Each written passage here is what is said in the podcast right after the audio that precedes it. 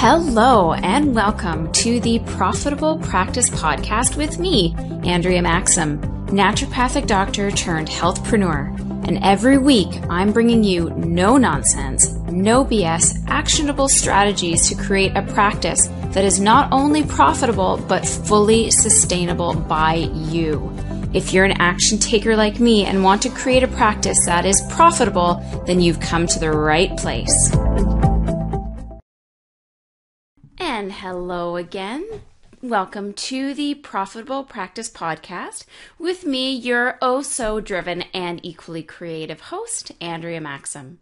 So, what I wanted to discuss today on today's podcast is the issue that we often find ourselves comparing ourselves to our quote unquote competition. And very often I will hear hear people talking about, you know, the people who are killing it in practice and you know that often usually follows with this feeling of guilt or failure because we will sometimes halt ourselves knowing or believing that we will never achieve what these people are achieving. And that's really such an unfortunate thing because you know, from my perspective, I do the same thing sometimes. I'll see some of the people that I have been dying to be, and one of those people is Natasha Turner, right from um, naturopathic school. I knew she was the woman that I wanted to become. And there's amazing things that she's done. Like she's been on Dr. Oz of all things and the Marilyn Denis show. And she has three um, internationally best selling books and that's something that I don't know if I can ever achieve, just the way that I'm doing things. But it didn't stop me from making small steps moving forward and having her as sort of my person to be um, has actually motivated me to be better. But there's definitely times where I get caught up too, seeing what people are posting on Facebook and social media and being like, oh, damn it, they're doing, you know, a talk at this place. Maybe I should be doing it. Or they're doing this sort of big summit and maybe I should be hosting a big summit or I'll never be able to do what they're doing. So the big to- um, topic for today is is not getting so caught up in the appearance of success and not getting um, frozen by the feeling that you're not going to be able to accomplish something great but in your own way or quote unquote feeling as good as they are. Um, so, you know, I definitely know that there's people that are way better than me and and I got to thinking about this as a business owner and I have a great appreciation um, for instance, for how much things cost, knowing how much I've invested into my business, these side ventures that I've done by um, investing in uh, publishing a book, by creating multiple websites to drive the different projects that I want to do. And this is something that I feel associates may never really get a feeling for. You'll never really understand the cost that is involved in running a practice if you're always an associate. And I'm not saying this to offend anyone. I'm just saying that this is really, for the most part, reality in that people that come into a busy practice will usually never get an idea of how much square footage costs or how much rent costs to own that space, how much the telephone bills are, what the internet bills are, how much property taxes, depending on if you own the building or just a small part of it. Um, you know, what it costs to buy office supplies, even simple things like toner and paper, uh, the cost of supplements, delivery charges on those supplements if you don't fulfill a big enough order order or if there's returns or something needs to be exchanged. There's always a, an extra delivery cost for that. And then, of course, the cost of advertising, the, co- the cost of getting marketing materials made. And honestly, until you understand the full scope of running a practice, what those back end costs are, I don't think you'll ever truly get a sense of how much people can appear to be very successful almost as if you know they're rolling in the dough they're living that lap of luxury. But often these big successful clinic owners these big successful nds these people that are doing multiple different projects are putting all their money back into the business so they don't have you know this huge bank account with a surplus of income.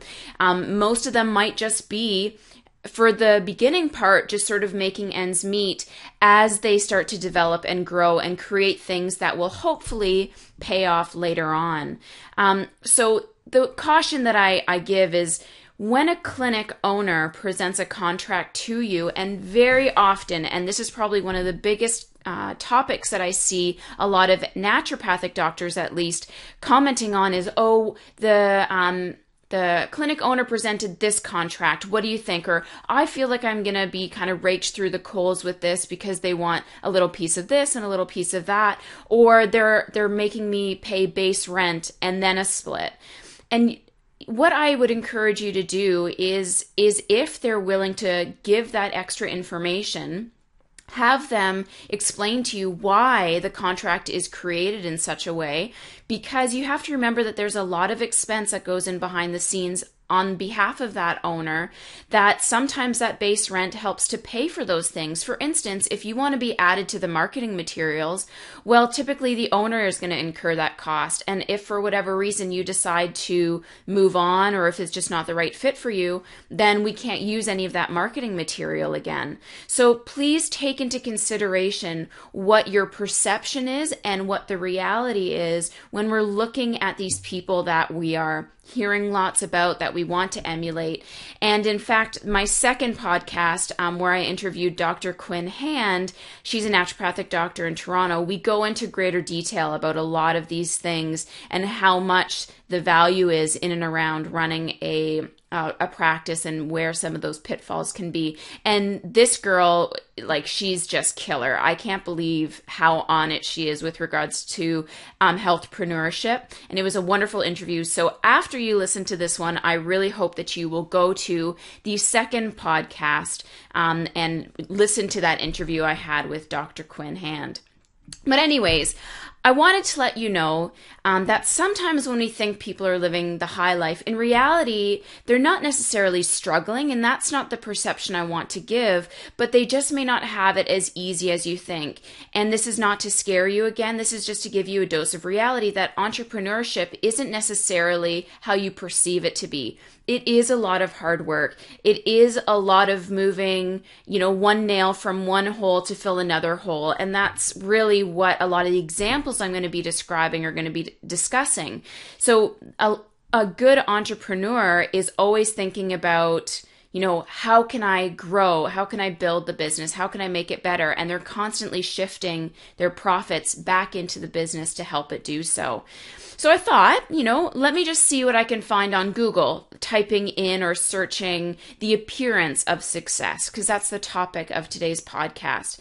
And the top feeds that came in for the first 10 pages were all around giving the impression of success. And this is why we get so caught up in, oh, you know, look at the clothing that they're wearing, look at the car they're driving, look at what their business looks like. And we just never quite know what's going on behind the curtain.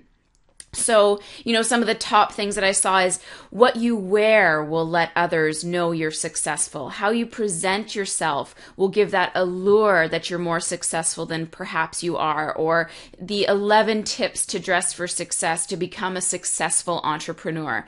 And for those that are in the trenches like me, I could show up in ripped jeans and a grubby t shirt, and it's not really going to reflect how successful my business is, but it is going to make a difference in how people perceive me, how um, much people are going to be willing to look at me as an authority. So there is definitely that aspect of it.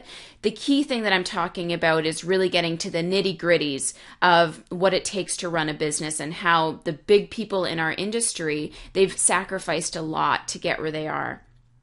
So I, I, actually found it very interesting that when you start asking these people the right questions, um, those successful people, you'll find that they're not, you know, they're not out of debt completely. They're not living in that lap of luxury. They're not going on vacations every other weekend to their um, personal cottage in the um, Muskokas and they get there by their own private jet. Like it just isn't really happening, at least to the people that are just kind of getting things rolling now. 10, 20 years, I hope that when I ask them again how things are looking, that's what they respond with. But as it stands right now, this is kind of the reality. So, you know, and as I mentioned, we look at social media. We're constantly inundated by people's social media, especially if you're following other naturopathic doctors, other healthcare practitioners. And this is what we'll see. You know, wow, I just got 40 people signed up for this seminar at such and such health food store. Or I'm so pumped about all the people that I have in my Facebook group and what a great Facebook group. Everyone's communicating.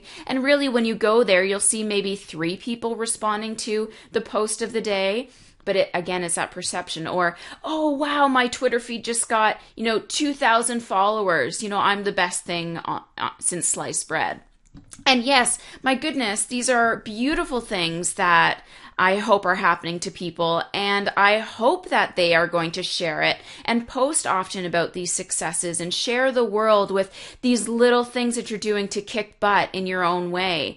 Um, but what I'm saying is, again, it's all getting into that perception of the appearance that these people are giving off. And we want them to think that they're oh so successful. Um, and even myself will be like, man, you know, Dr. Joe Schmo seems to be doing so many cool things to promote his business and I feel like I can never be like him and his life must be so luxurious. But it's really what's happening behind the curtain, as I said. And this is really the total Oz effect that big and loud, boisterous um, voice that we hear.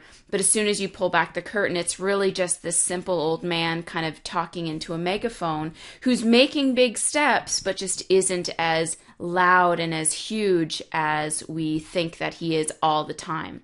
So, as I said, and as I promised, I'm not going to give you just frou frou sort of, you know, word verbiage. I want to make sure that I give you some concrete examples. So, taking my own sort of um, hypothesis into effect, I actually went to a conference, a naturopathic conference a few months ago.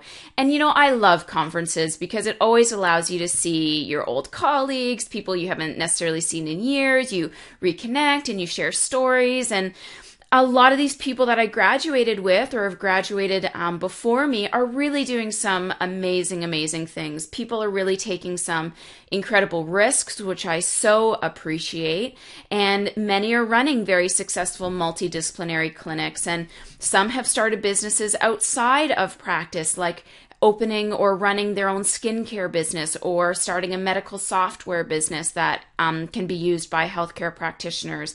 And of course, many, like myself, have become very successful authors, much more successful than I could ever imagine. And you know, at these major conventions, I always thought, man, you know, look at these guys. They're they're working at such a higher level than I could ever imagine and you know, is it possible for me to even get there? And for those that have heard my first, my intro podcast, I talked about the dream board that I made. And on my dream board, I wanted to be a keynote speaker and I wanted to be a famous author just like Natasha Turner. And I want to be on CHCH News and Breakfast Television and all these places. And I'm just not there yet. But these people that I'm seeing at the conference that are not only doing the some of the seminars, but I know what they're doing within their own practice. Just like, man, you know, this is something that I really want to be. But I said to myself, you know what? Because I'm getting more into the business side of things and because I really want to be coaching and inspiring you that are listening, those people that are either getting started, restarting your practice, just need that extra motivation, I said, you know what? I'm not going to ask the old boring sort of surface questions like how's your clinic going? and have you been in touch with anyone from our class? I thought you know what? I'm going to pry a little bit and see what people will actually tell me about how their business is going. So i approached one of my colleagues who happens to be running a multidisciplinary clinic downtown and i saw it from the ground up. I i've been watching them um, develop. I've watched them create their practice. I was there at their open house and their clinic is just gorgeous. They had a professional marketing and branding team come in, and I will tell you that alone is not inexpensive. And the setup is beautiful, it's very smart, and it is also very homey which I find a lot of clinics set themselves up to be more like a spa instead of a comfortable therapeutic healing space. And these, um, this particular practitioner, you know, really got it down. And the they have a number of different practitioners that work under them. So massage, they have IV therapy, they used to have infrared sauna, they have a psychotherapist, and these people have stuck around from the beginning, which is awesome. And so, you know, um, being that in my experience, um, when I've put a posting out to have people join my practice with me, I found that um, there's not a lot of people that are willing to work hard. There's not a lot of people that in the beginning understand the um, sometimes the privilege that you have of joining a busy clinic, the um, opportunity to mentor with someone who is, you know, doing all the right things and not only want to grow their business and are willing to do whatever it takes, but they're also willing to help grow the clinic reputation. And so for me, it has not been a great experience. So I wanted to ask them, you know, what is it actually like to have multiple people working under you? And do you find that it's more of a headache actually to have these people working as associates under you? Or do you actually find that it's quite profitable and it's helping to pay off the clinic and it's not as bad as what I've personally experienced? And their reply was really eye opening. And they said, you know what? We're really lucky that the people who are with us have been with us since the beginning, but in order to keep them there, we had to make sure we gave them a really good contract that, quite frankly, on many, we don't really make a lot of money on, um, which makes sense. So, for instance, for those that want to have um, RMTs join your practice. I find, and this is what I've heard from other um, colleagues, is that RMTs tend to be the hardest to keep happy and they're the hardest to keep around. Very um, few of them are, are willing to build their business from the ground up and hustle like what a clinic owner would. A lot of them come out, and because they're in such demand, they expect to have that sort of constant turnover spa like mentality where they don't have to do anything and patients just kind of come to them. And again, I'm not saying this about everyone, I'm saying this about the majority that I've heard from my colleagues. So, for instance, in order for this practitioner to keep their RMT consistent and to keep them there, they had to give them a very competitive 80 20 split. So she will keep 80%, the clinic owner takes 20, but the clinic will continue to pay for reception costs, the booking costs, and also linens. And that can add up slowly but surely, just doing that extra wash. So, in a sense, they may not even be breaking even on that particular contract, but it's it's amazing how important it is to create consistency within the business and to have your clients expect the same person to be there year in and year out. So that was just the sacrifice that this practitioner made in order to keep their clinic um, running. So then the next question I asked was, have you guys been able to pay off your debts? You know, my perception is, wow, you've got this beautiful clinic. You have all these people working under you. Again, they must just be balling. They must just be rolling in it. You know, no financial worries at all. And I can only imagine how much having a downtown rental space can be that's sort of street front, floor level, that sort of thing. So, have you found that you're really starting to get on top of things, that things are starting to get easier? And their answer was probably the most common that you'll hear of most business owners is, well, actually, every year there's always some kind of big renovation or some kind of big change that we need to do in order to keep our clinic running, be more successful, offer new items to get this new sort of flow. And their square footage is quite small, so every inch counts. And this year, we took everything that we had to remove the sauna room so that we could add more clinic treatment rooms. Um, and in order to do that, we have to potentially put up a new wall, add new paint, you know, shuffle things around. And even as I was asking these questions to them, you could see their mind racing um, because it's a partnership here. Um, she was there with her partner, and they were you know, saying back and forth, oh, yeah, we also have to clean out our basement space. And oh, yeah, what if we did this and move this around? And what would that do to benefit our clinic? And to me, I was like, you know what? This is really cool. This is a sign of what good entrepreneurs should be looking like. They should always be thinking, how can I make things better? What can we invest in? What's our next big project? Because that's exactly how I think. Um, and how can we invest our profits to make our business grow and make it better for our patients and clients? So I do just want to be um, very thankful to that per, um, particular individual for being so open and honest about it with me. Um, and then another day at the conference, I came across another colleague of mine who's starting up her own side business through creating a medical software that healthcare practitioners can use.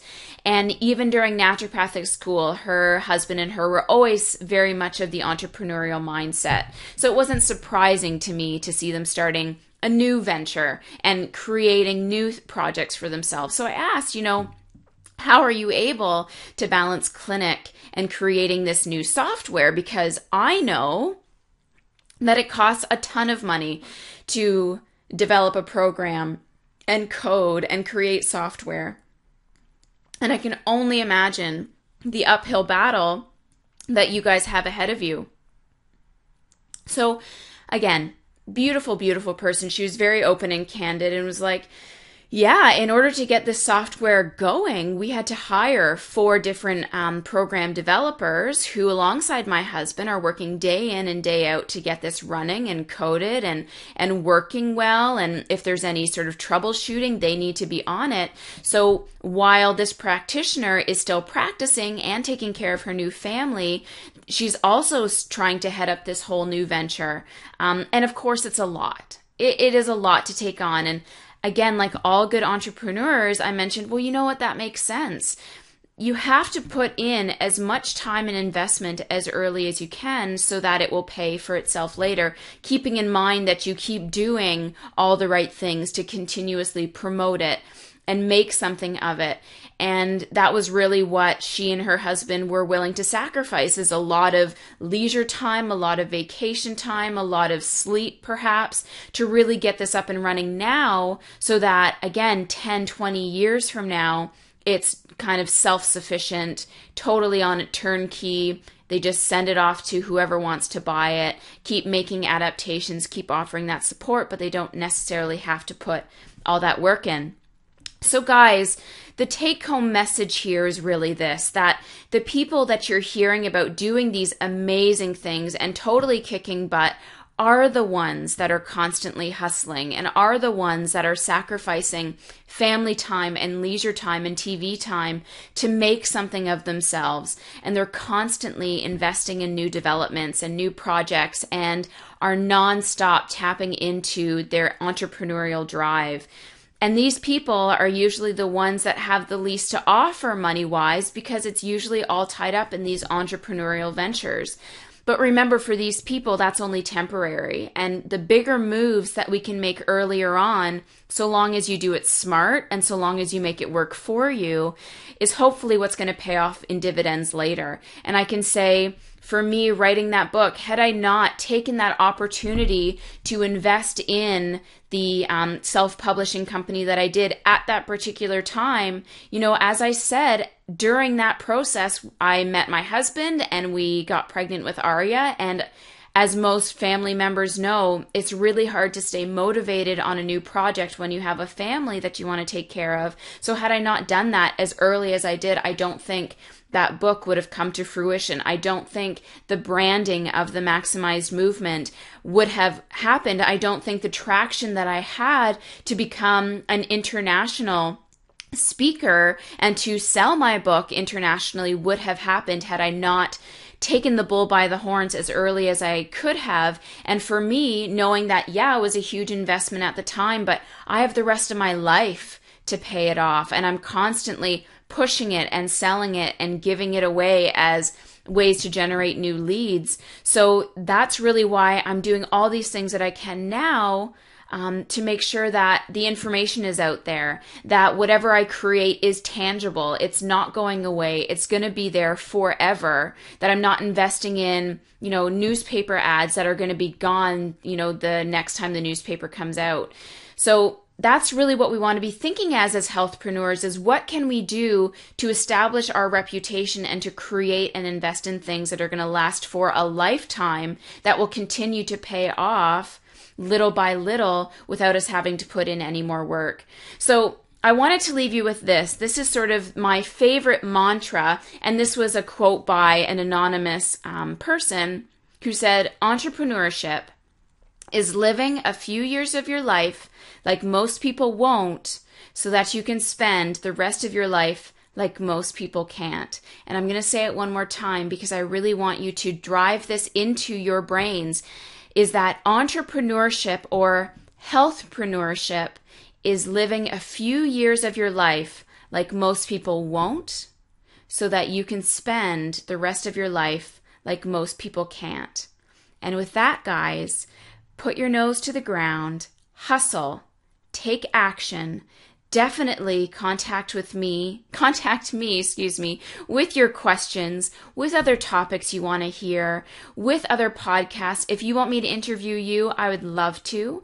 If you want me to kind of give you a more one-on-one approach, I would also love to start consulting with you and helping you kind of get through the weeds and start to really grow your practice sooner than later. And more than anything, just keep moving forward always every single day take one step in that forward direction. Don't let a day go by where you haven't taken some sort of action regardless of how small even if it's just sending a hey how's it going? email to all of your patients to just stay on top of mind every single day. Don't go to bed without taking one step forward in the direction you want to go. And of course guys this is andrea from the profitable practice podcast and i'm out you guys are killer. Thank you as always for listening to the Profitable Practice Podcast.